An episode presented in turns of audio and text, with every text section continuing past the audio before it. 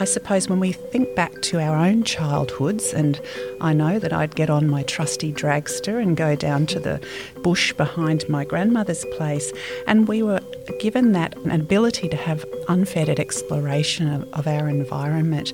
You know, nowadays we're so worried about how our kids are going to be safe. I think they miss out on some of those things.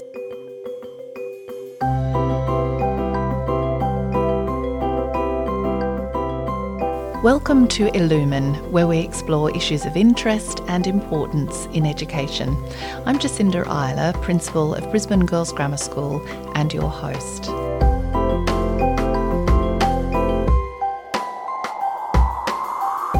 Today it's my pleasure to introduce Anne Ingram.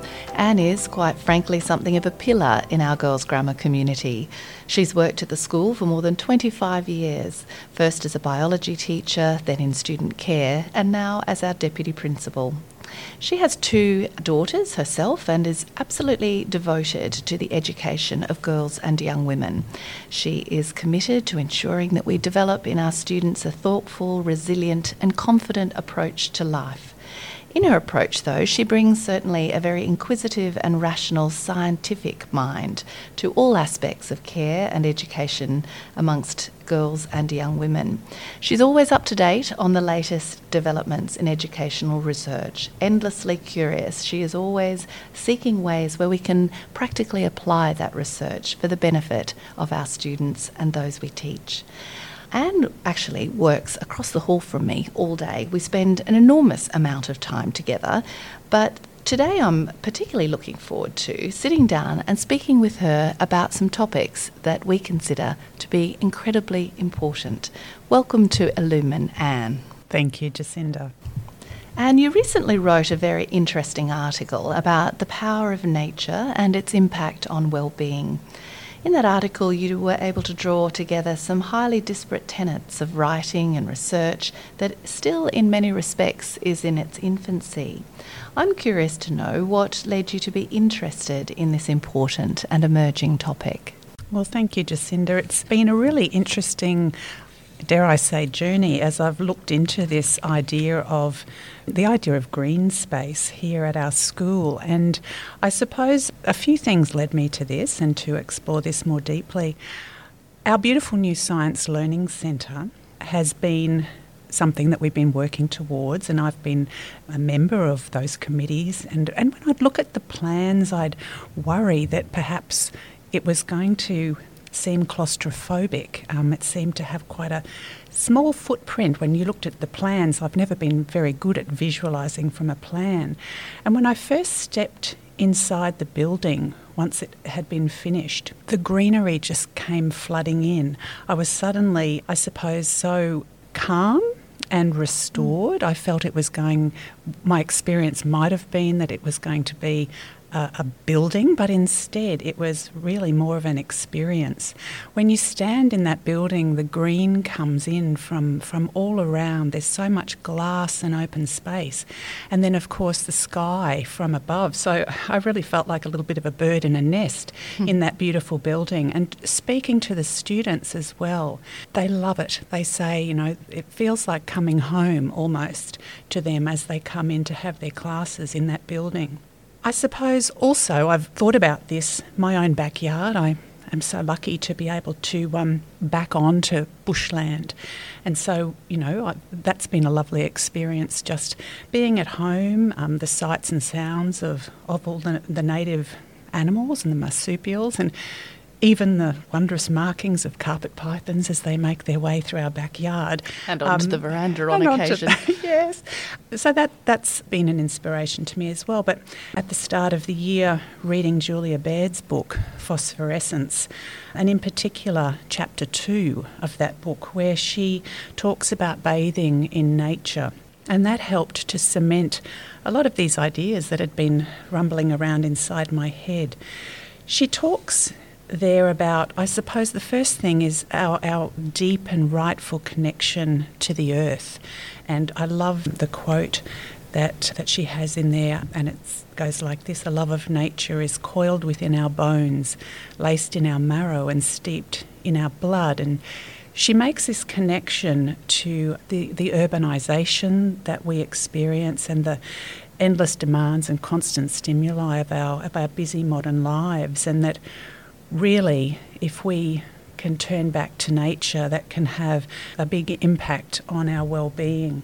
And I, I guess as a teacher, I worry about our current disconnect with nature, and I think that returning to that can have an impact on our well-being. We we know the role that technology plays for good and and for you know for not so good, I suppose. And I'm really interested in this idea of whether increased activity with nature, increased exposure to green space can continue to impact well-being, but not even just well-being, but to take it one step further and look at connection to the way that girls can learn and whether that can have an impact. So th- this turning back to nature is is really in response to a concept that you've written about called nature deficit disorder. It's a, it's a metaphor used to describe some widespread symptoms associated with this increasing alienation from nature, and it was captured most compellingly by Richard Louv in his book Last Child in the Woods. Can you tell us a bit about this metaphor of nature deficit disorder and your experiences of working with it within a school? Hmm. Again, this came I, reading Julia Baird's book. She speaks of another author in her writing, Florence Williams, and she was the author of The Nature Fix. And again, there's the connection to Richard Louv, and he's written books like the vitamin N and the nature principle. And so through Florence Williams, she she uh, speaks of this nature deficit disorder as well. And talks about how our human connection to nature is deep and rightful, and what is the consequence of this move from nature. You know, we've become increasingly urbanised, we've become increasingly busy, and she links technology, busy lives, and this frenetic pace that we all experience to things like, you know, a diminished use of our senses the, perhaps the attention difficulties that, that we have, and goes so far as talking about health issues and emotional issues um, when we are devoid from nature. I think about children here in um, educational contexts and am concerned continually at their loss of independent play and I suppose when we think back to our own childhoods, and I know that I'd get on my trusty dragster and go down to the bush behind my grandmother's place, and we were given that ability to have um, unfettered exploration of, of our environment. I think, you know, nowadays we're so worried about how our kids are going to be safe that I think they miss out on, on some of those things. Well, on that note, I think it would be good for us to hear a little of the students' perspectives. It won't surprise you to know that they have much to say on this topic.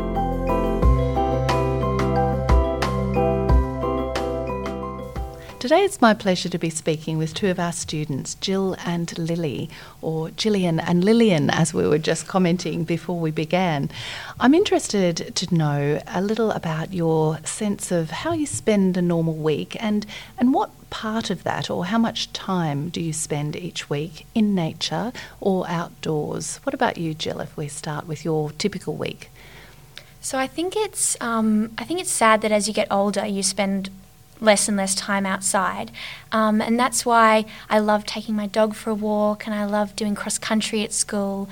But yeah, I'm trying to find more time that I can, you know, do my maths homework outside or things like that, yeah. Why do you think as you get older you spend less time outdoors? I think um, you don't end up, you know, playing Marco Polo in the pool for three hours or, you know, um, with friends or um, your time to relax becomes more about screens and um, indoor activities. It's funny, there's not that sense of like playing outside um, that you had when you were little. Do you feel the same way, Lily? What tell me about screen time versus the outdoors? How yeah, do you maintain a balance? Um, I definitely agree with what Jill was saying. I think finding the balance between schoolwork and sport and extracurriculars is becoming increasingly more difficult as we get older, just trying to fit everything in. But um, I think when I'm doing stuff like my sport, like I'm quite involved in water polo here at school, I think it's really good to disconnect from the um, distractions and devices that are so that we're so accustomed to in our daily lives and just step away from all the distractions. It's hard to step away sometimes, isn't it? So tell me, what kinds of things do you do outdoors? Do do either of you help in the garden? You mentioned Jill, obviously walking the dog. You play sport. Um, how, how, what kinds of things do you do outdoors? So my sister does all the mowing. Ah. That's her. That's her thing. Great. And um, yeah, we do. lo- We do lots of gardening at home. Actually, yeah, which is fun on the weekend. So it's a family activity, Yeah. and and you've probably been encouraged to do that from when you were little. Is yes. that true? Yeah, definitely. Watching the development of your garden. What about you, Lily? Do you do any bushwalking, or do, do you ever get Um, out into, I guess, the wilds? Yes, my family and I actually really like going for bushwalks and going for hikes. I did not know that when I asked the question, but that's good to hear. It was something I was never really interested in until I went to Marrapatta and went on school camp and on my Duke of Ed expeditions.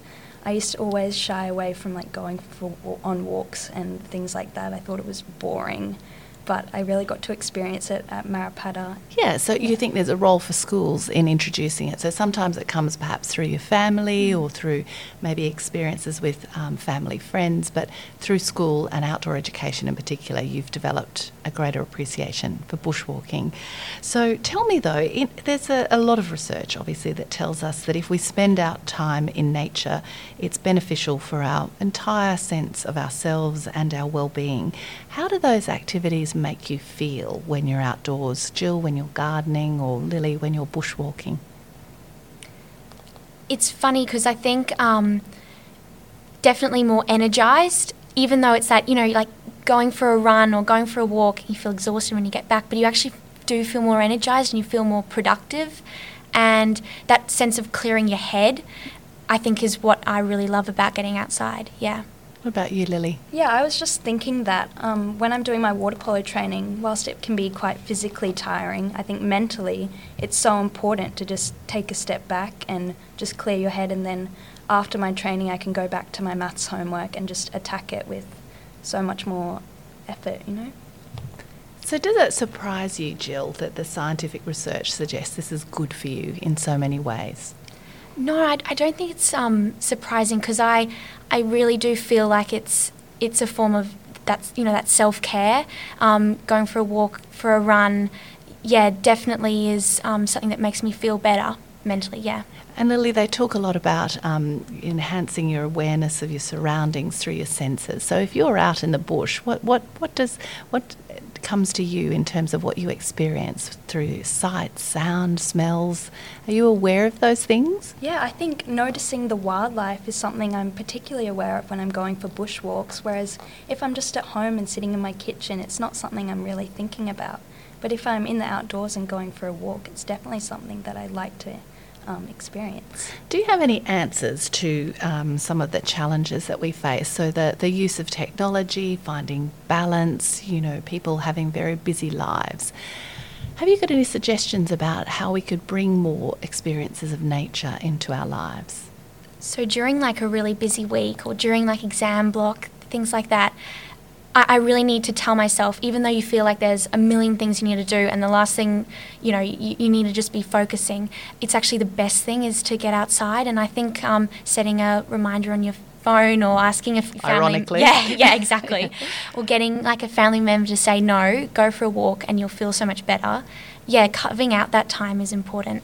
Yeah, and of course, there's no, and when that's what we talk about, there's no wrong or right here. It's about mm. balance. So if your phone sets, you know, a reminder that reminds you to get outdoor, then you've probably got a nice complementarity among all of those things. What about you, Lily? Have you got any ideas about um, what we could do more of? Well, on Monday, I was doing a maths problem and I was finding it quite hard, but I was like, Lily, come on, I know you can do this. This is not that hard. So I was like, okay, I'm going to go downstairs and I'm going to throw the ball with my little brother and I'm going to come back upstairs. And Not at your little brother. not at my little brother, with my little brother. Yes. He loves his cricket. Good. And then I'm going to come come back upstairs and just give my maths problem a go again. And I know I can get it when I'm with when my head's more clear. Fantastic. And what about it at school? When you're at school, mm. are there enough spaces for you to, to, to step outside and to breathe? Where do you go to to find that um, sense of nature or greenery while you're at school? So sitting out at the um, the Year 12 tables has been really lovely, getting that sun in the morning, and also down by the fig trees lovely. That's a nice like outdoor space. And what's really interesting is like the science building with that void and then those you know that level four those windows coming in. You've got the light and the outdoor world yeah all around you so being yeah. able to see it in your peripheral vision mm. reminds you that it's there well, it's been lovely to talk to you, Lily and Jill. Thank you for your time and for your comments and, and your honesty about how you balance the challenges of technology with spending time in nature.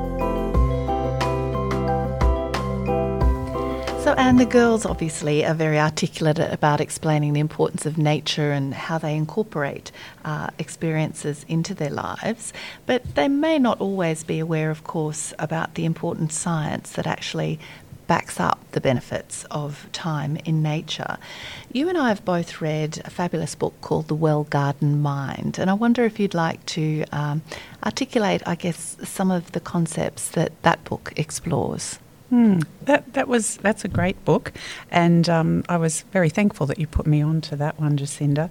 It does explore this impact of green space, and I think there's a positive correlation between um, being involved in gardening and, and being out amongst the greenery and physical activity, which can be very psychologically restorative.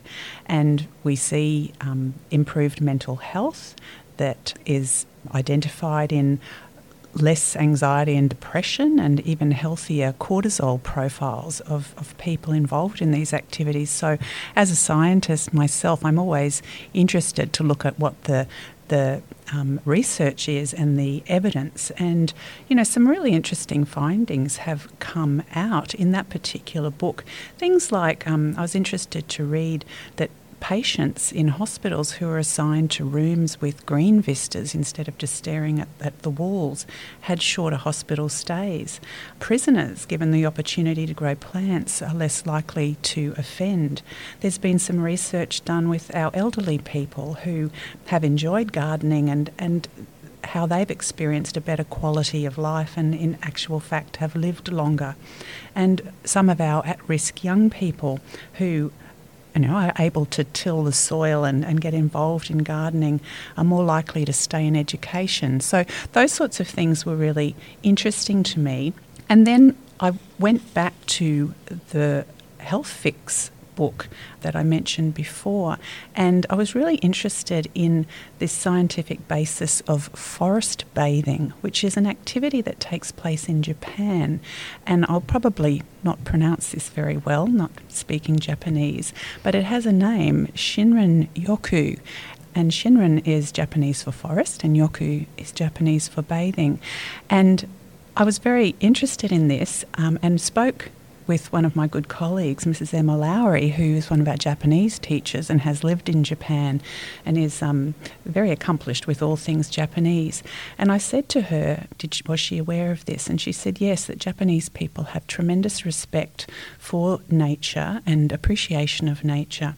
And they also have a rich vocab to describe the natural environment. And in fact, this forest bathing is used by a lot of middle aged Japanese people where they go into the forest and they take in the forest tr- through their senses. So they appreciate it very deeply.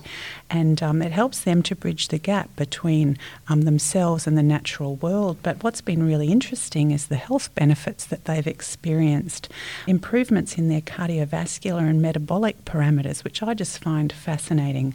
Things like their pulse rates are reduced, they receive reduced scores for depression and fatigue and anxiety, and it also impacts on their dopamine levels.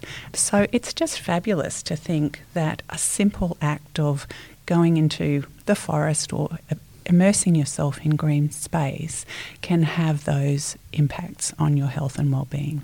It's certainly a compelling case for spending time in nature, but do you think perhaps the, the busyness of daily life is sometimes I think challenges people to consider uh, the value of time spent, as you say, tilling the soil, watering a garden.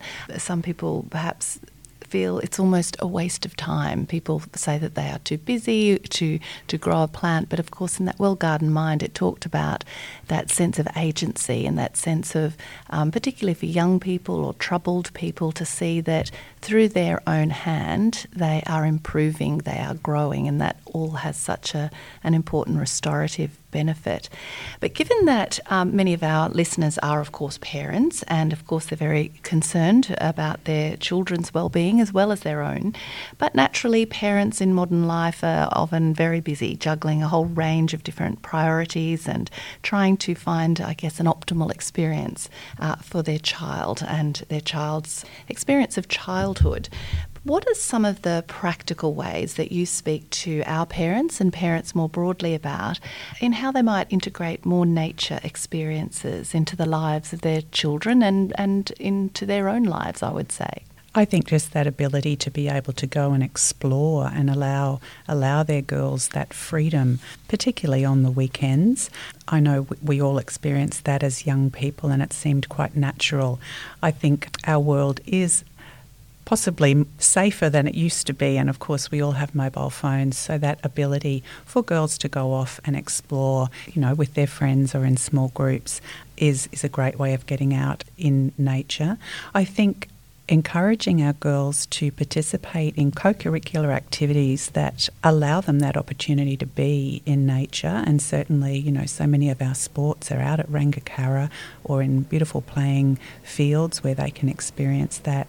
Of course, encouraging the girls to embrace those outdoor education experiences, and many of them just come back from our Marrapatta Outdoor Ed Centre and have just enjoyed the time so much. And many of them will sign up then to become Marrapatta seniors and they'll go on Duke of Edinburgh excursions and um, challenge themselves in nature on some of these experiences. So that is really enriching for the girls. And so we encourage them to step away from their technology and go out and enjoy the environment. So, on that note, step away from our technology. I'm sure we could all take a lesson out of that. I'd like to thank you, Anne. You bring such an intelligent approach, always backed up by the science in all that you do, but you also model a great sense of warmth and calm. And I, I think our school community benefits from that greatly. I'd like to conclude with a quote from Florence Williams, who, who you have referenced a few times in our discussion today, uh, when she said, Go outside often, sometimes in wild places. Bring friends or not, and just breathe. Thank you, Anne. It was a pleasure speaking with you today. Thank you, Jacinda. You have been listening to Illumine, a podcast by Brisbane Girls Grammar School. Music for this podcast was written and performed by Year 12 student Alicia Singh. To ensure you never miss an episode of Illumine, please subscribe on iTunes or Google Play. And to learn more about the school, visit the website at www.bggs.qld.edu.au.